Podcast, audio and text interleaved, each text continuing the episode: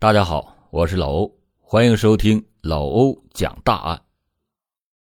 二零一五年六月二日的七点十四分，黑河幺幺零指挥中心的电话骤然响起：爱辉区幸福乡夏二公村李华和他媳妇被杀了，两个人遇害，这是何人所为？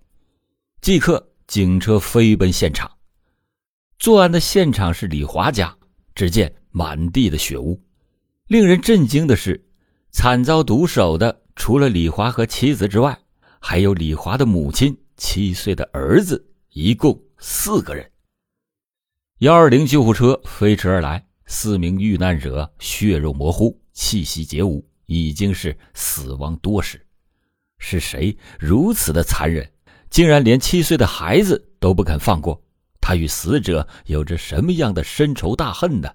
灭门惨案震惊了龙江，省公安厅迅速的派出了刑侦技术专家赶赴黑河，市区公安部门全力以赴，抽调了精干力量，组成了专案组，现场勘查、走访调查，同时封锁交通要道，设卡堵截。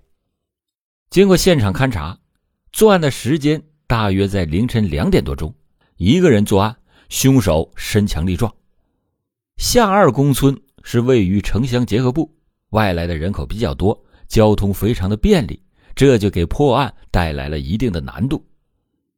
被害人李华为人和善，人缘也非常的好，乡里乡亲的有求必应，口碑也不错。他的手头有些闲钱，就经常的抬给别人。专案组就分析，疑犯之所以是痛下杀手，这肯定与钱财有着关系。经过调查发现，李华有一份大额的借款，一共二十万元。借款人的名字叫张强，是他的发小。警察就立刻的赶往张强的单位——公路收费站。张强的同事说：“啊，哎呀，奇怪呀，今天他没上班，手机也打不通。原本说好了的中午要吃烧烤，可是联系不上了，真是怪事儿。”据他的家人介绍。案发的当天晚上，他就不辞而别。凌晨三点，曾经还通过电话，但是随后他的手机再也就打不通了。六月二日上午十点多钟，案情就逐渐的开始明朗，张强有着重大的嫌疑。难道是他做贼心虚，畏罪潜逃了？警察追到他的家里，屋内早已是空无一人。报案的时间。距离作案的时间已经过去了整整五个小时。清晨有多趟的火车、客车驶往外地，再加上出租车，如果要是逃离了，这时间足够他逃到数百里，甚至是千里之外。于是，警方就印发了协查通报，悬赏两万元。案发地设有监控录像，道路呢却是四通八达。查看监控视频，那需要很多的时间。如果要是面面俱到，时间肯定是来不及。做完案以后，他也许回家取东西。果然，民警在海兰街一个单位的监控录像中有了重大的发现。二日的凌晨三点多钟，张强回到了家里，半个小时以后又下了楼，沿着海兰街向西逃窜，在老水泥厂附近即将拆除的棚户区。竟然消失了。他是进入到棚户区藏匿，还是途经此地外逃了呢？专案组分析，藏匿的可能性比较大，于是他们立即的调集警力，包抄棚户区。这片棚户区足有百十多户，早已经是动迁，空无一人，巷道弯曲，路面泥泞，房屋破旧，杂草丛生，断水断电，再加之夜已经很深。光线较暗，如果要是藏了人，很难搜到。民警们拿着手电开始仔细的搜寻，疑犯的手里有凶器，躲在暗处；民警在明处。如果稍有不慎，万一疑犯狗急跳墙，那就会伤到民警。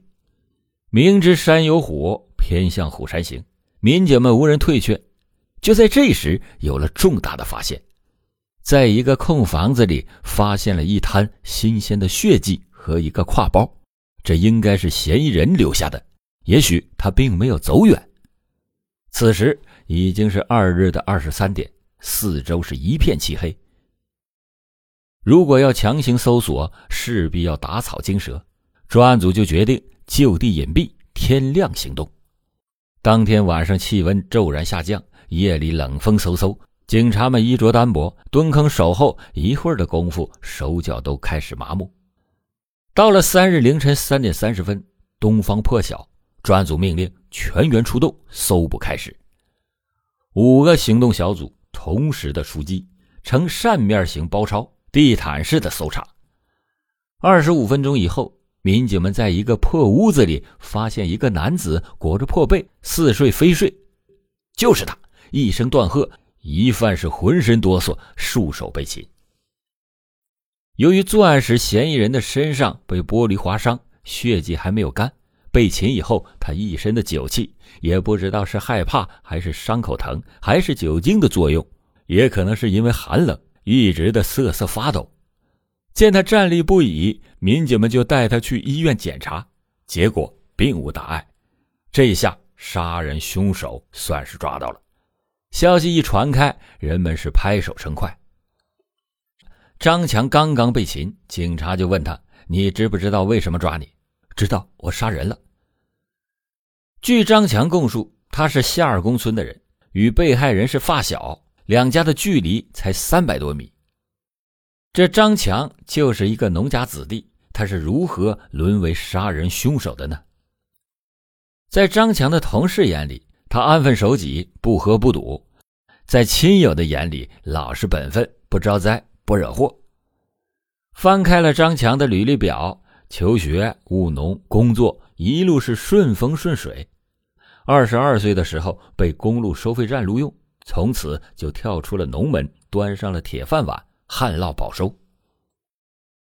他工作认真，有警方围追堵截犯罪嫌疑人的时候，到收费站设卡。作为收费站的副班长，他常常与警察打交道，态度热情，为警察提供方便。六月三日，就在他束手就擒的那一刻，几个警察一下子就认出来他是你。张强是无言以对。这样一个老实人，为什么会走上了犯罪的道路呢？二零一零年的一天，他打开电脑，无意中进入了一个非法的网站，搞地下黑彩，美其名曰“实时彩”，中奖率高，很有诱惑力。他一时按捺不住好奇，就加入到其中。这种黑彩十买九输，不可能发财，可他呢，却像是中了邪。越输越买，越买越输，由开始的小打小闹到最后的一掷千金。当时他的工资还不到两千元，父母养奶牛，年收入能有五六万元。村里边没有银行，卖了奶牛呢，老人就把他们的钱存到银行，这陆陆续续的就存入了二十万元。两年前，父母想给小儿子买房子。让大儿子张强去取钱，可是没有想到，他吞吞吐吐的说钱借给同事了。过了不久，父母又催促他，可是钱还是拿不回来。这见老人已经急了，他才说了实话，钱都已经输掉了。闻听此言，二老顿时就惊呆了：“天哪，二十万呢？你咋输的？”张强也不肯说，已经是年近花甲的父母气的是浑身直哆嗦。这两位老人赚的这钱是多么的不容易！养奶牛是个辛苦活，一年四季，无论是刮风下雨，母亲都得三四点钟就起来挤奶。白天呢，父亲去放牛，晴天一身汗，雨天两脚泥，晚上一直都要忙到很晚很晚才能休息。老实巴交的父母却原谅了他，说：“啊今后不准再赌了，不赌了。”他是不止一次的答应。可是当他坐到电脑的旁边，就管不住自己。有一次，他竟然把房产证拿去抵押，贷款了五万元。不过这五万元很快就输光了，他的房子竟然先后做了三次抵押。为了赌。他吃的是非常的简单，穿的也很一般，他把所有省下来的钱都丢到了网络黑彩这个无底洞。实在是没有钱了，他就跟人借。有一次，他跟一位熟人撒谎说啊，弟弟结婚急需要五万元，对方就信以为真，借给了他五万元。孰料钱还没有焐热，就已经打了水漂。根据张强交代，买彩票那真是邪门的。有一次，他赢了十万元。第二天，他本想着乘胜追击，可是没有想到的是，竟然又输了个血本无归。今年初，他找到发小李华，李华这个人很好，听说要借钱，就满口的答应，当天就兑现了四万元，并且亲自给张强送了过去。当时两个人说好，每个月还利息八百元。此时的张强已经是深陷网络的黑彩。不能自拔。过了一段时间，四万元赌光了，张强呢仍然还是抱着侥幸心理，下次肯定能赢。于是他又找到了发小，这回张口就借六万元，对方呢这回也没有推辞，只是每个月的利息要两千元。当时他的月薪才两千三百元，付完利息已经是所剩无几。赌徒的心理驱使他心里只有一个念头：再买一把，连本带利的捞回来。可惜这只是痴人说梦。一位警察介绍，这网络黑彩不可能让你赢，只有一次次的榨干你的油水。早在六年前，他在海兰街买了一个商品房，他有房有固定的工作，再加之五官端正、身材高大，他不愁找不到媳妇。由于迷恋买彩，他没有精力去谈恋爱，见了几个女孩以后都没有能牵手。今年二月份，他的手头又紧，第三次向发小借钱，这回张口一下就是十万元，答应三个月就还。对方呢也没有问用途，就把这三个月的九千元利息给扣下，给他了九万一千元，让他写了个十万元的欠条。至此，他已经欠了李华二十万元。如果要是到期不还，每个月还要还利息五千元。你说他是不是已经疯了？这转眼三个月的期限可就到了，买彩无情吞下了他所有的希望。屈指一算，这还不到五个月，他已经输掉了二十多万元。最要命的是，每个月五千元的利息拿什么去还呢？他已经陷入到了绝境，一连几周苦闷异常。本来就性格内向，自从迷上了网络黑彩，他就越发的寡言少语，闷闷不乐。毒瘾犯了，无钱去赌；债务到期了，无钱去还。他似乎是走上了绝路了。他想去死，一了百了。可他转念一想，自己死了，留下的债务。李华肯定是要向自己的父母索要，那莫不如就把他给杀了。这个念头折磨了他很久。事实上，李华从来也没有追过债。就在案发之前，张强在网上购买了三棱刺电击枪，蓄谋杀人。五月三十一日，张强买了鱼和蔬菜，回到了父母家，中午做了四个菜。他神色忧郁，长吁短叹地说。自己活着没有什么意思了。作为母亲心疼儿子，连忙问怎么了。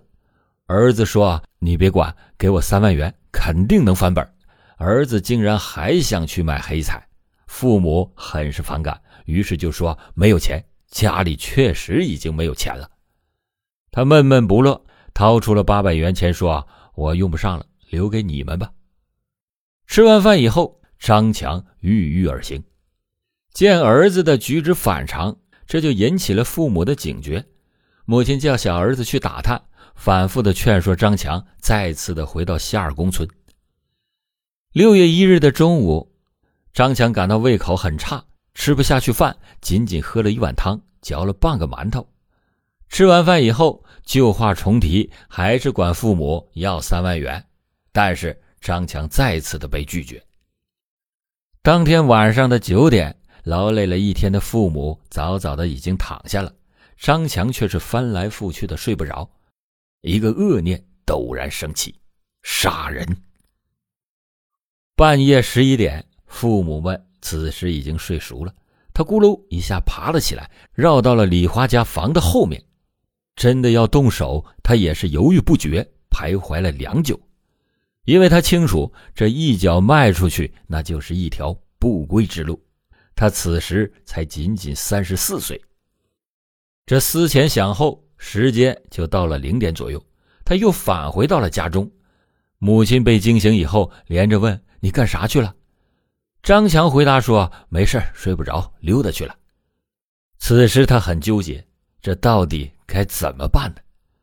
时间就这样一分一秒的过去了。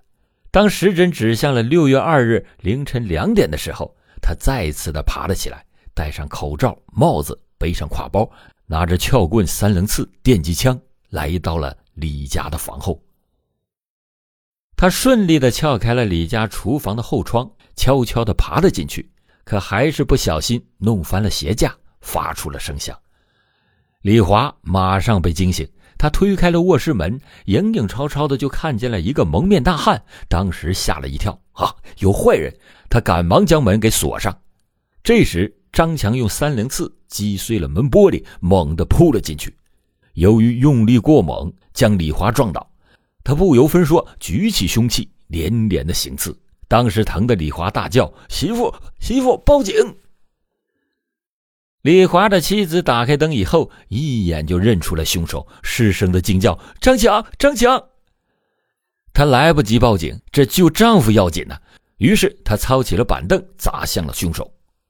然而，她一个小小的弱女子，如何对付了一个杀红眼睛的暴徒呢？丈夫倒在了血泊里，凶手还在行刺。他奋不顾身的一跃而起，扑了过去，死死的咬住了张强的右臂。张强疼痛，转手又刺向了李华的妻子，一下两下，很快，李华的妻子也倒下了。住在隔壁的李母被儿子儿媳屋里的打斗声给惊醒了，他披上衣服过来看个究竟，没想到看到的是血腥的一幕。他无比悲痛的连声大喊：“张强，张强，你要干啥呀？”李母的话音未落，张强是二话没说，再次的举起了三棱刺。李母见状，本能的就握住了凶器，死也不松手。张强使劲的拔出了匕首，想要再次的刺向李母，没想到被李母当场抢下，扔到了一旁。此时已经恼羞成怒的张强再次的痛下杀手。这次，五十五岁的李母再也没有力气反抗，死在了张强的刀下。此时，李华七岁的儿子不见了，他躲在隔壁奶奶的屋里。张强就拎着带血的凶器将孩子抓了回来。只听孩子叫他：“叔叔，我不哭，我不哭。”丧心病狂的张强已经是毫无人性，几下就结束了孩子的生命。杀完人。他拿走一个兜子，里面有两千元的现金，还有一个本子。这时才发现自己迷彩服上已经溅上了血。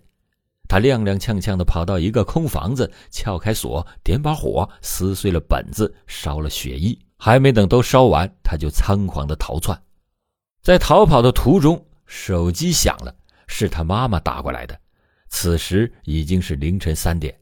他的母亲已经起床，开始挤牛奶。他回拨电话，告诉他妈妈：“我没事。”已经是背负了四条人命，竟然还说没事。他仓皇的回到了市区的家中，收拾好东西，赶紧外逃。他顺着海兰街一路向西，钻进了动迁的棚户区，将手机卡扔掉，把三棱刺埋好。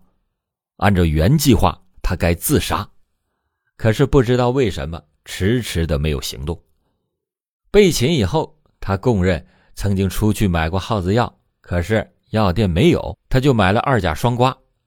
因为自己血糖高，据说吃多了也可以死人，可是他也没有多吃。当天晚上，他狂饮了三瓶酒，裹在破棉被里，迷迷糊糊的，一直到被警方擒获。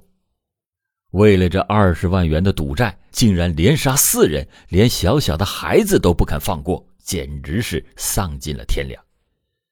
消息被传开以后，善良的人们被激怒了。在凶手指认作案现场的时候，愤怒的村民们围着警车，有的人大声喊：“打死他！打死他！”此时，凶手已经成了丧家之犬，他恐惧之极，目露怯意。